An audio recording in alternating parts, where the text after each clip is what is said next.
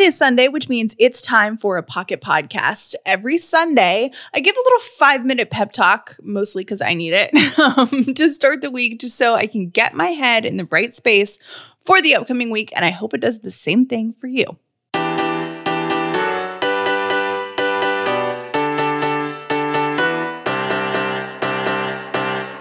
Living in gratitude, finding the positive in every experience, and helping other people do the same.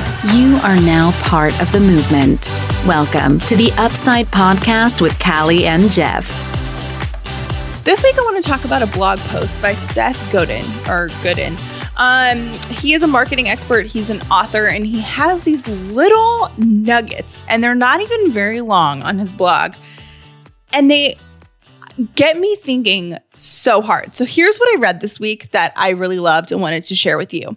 He it's titled The Room Where It Happens and he says the best way to be in the room where it happens is to be the person who called the meeting. Things rarely happen on their own. Everyone is waiting for you to organize the next thing.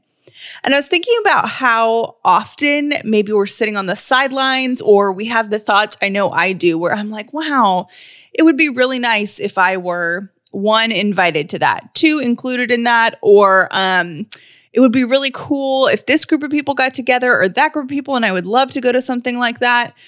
Okay, let's try to get rid of those thoughts for one week. And this sometime this week, be the person who calls the meeting. And I don't mean the literal meeting. I just mean if you if there's a room that you want to be in, create the room you want to be in instead of waiting for someone else to take the lead and put it together for you.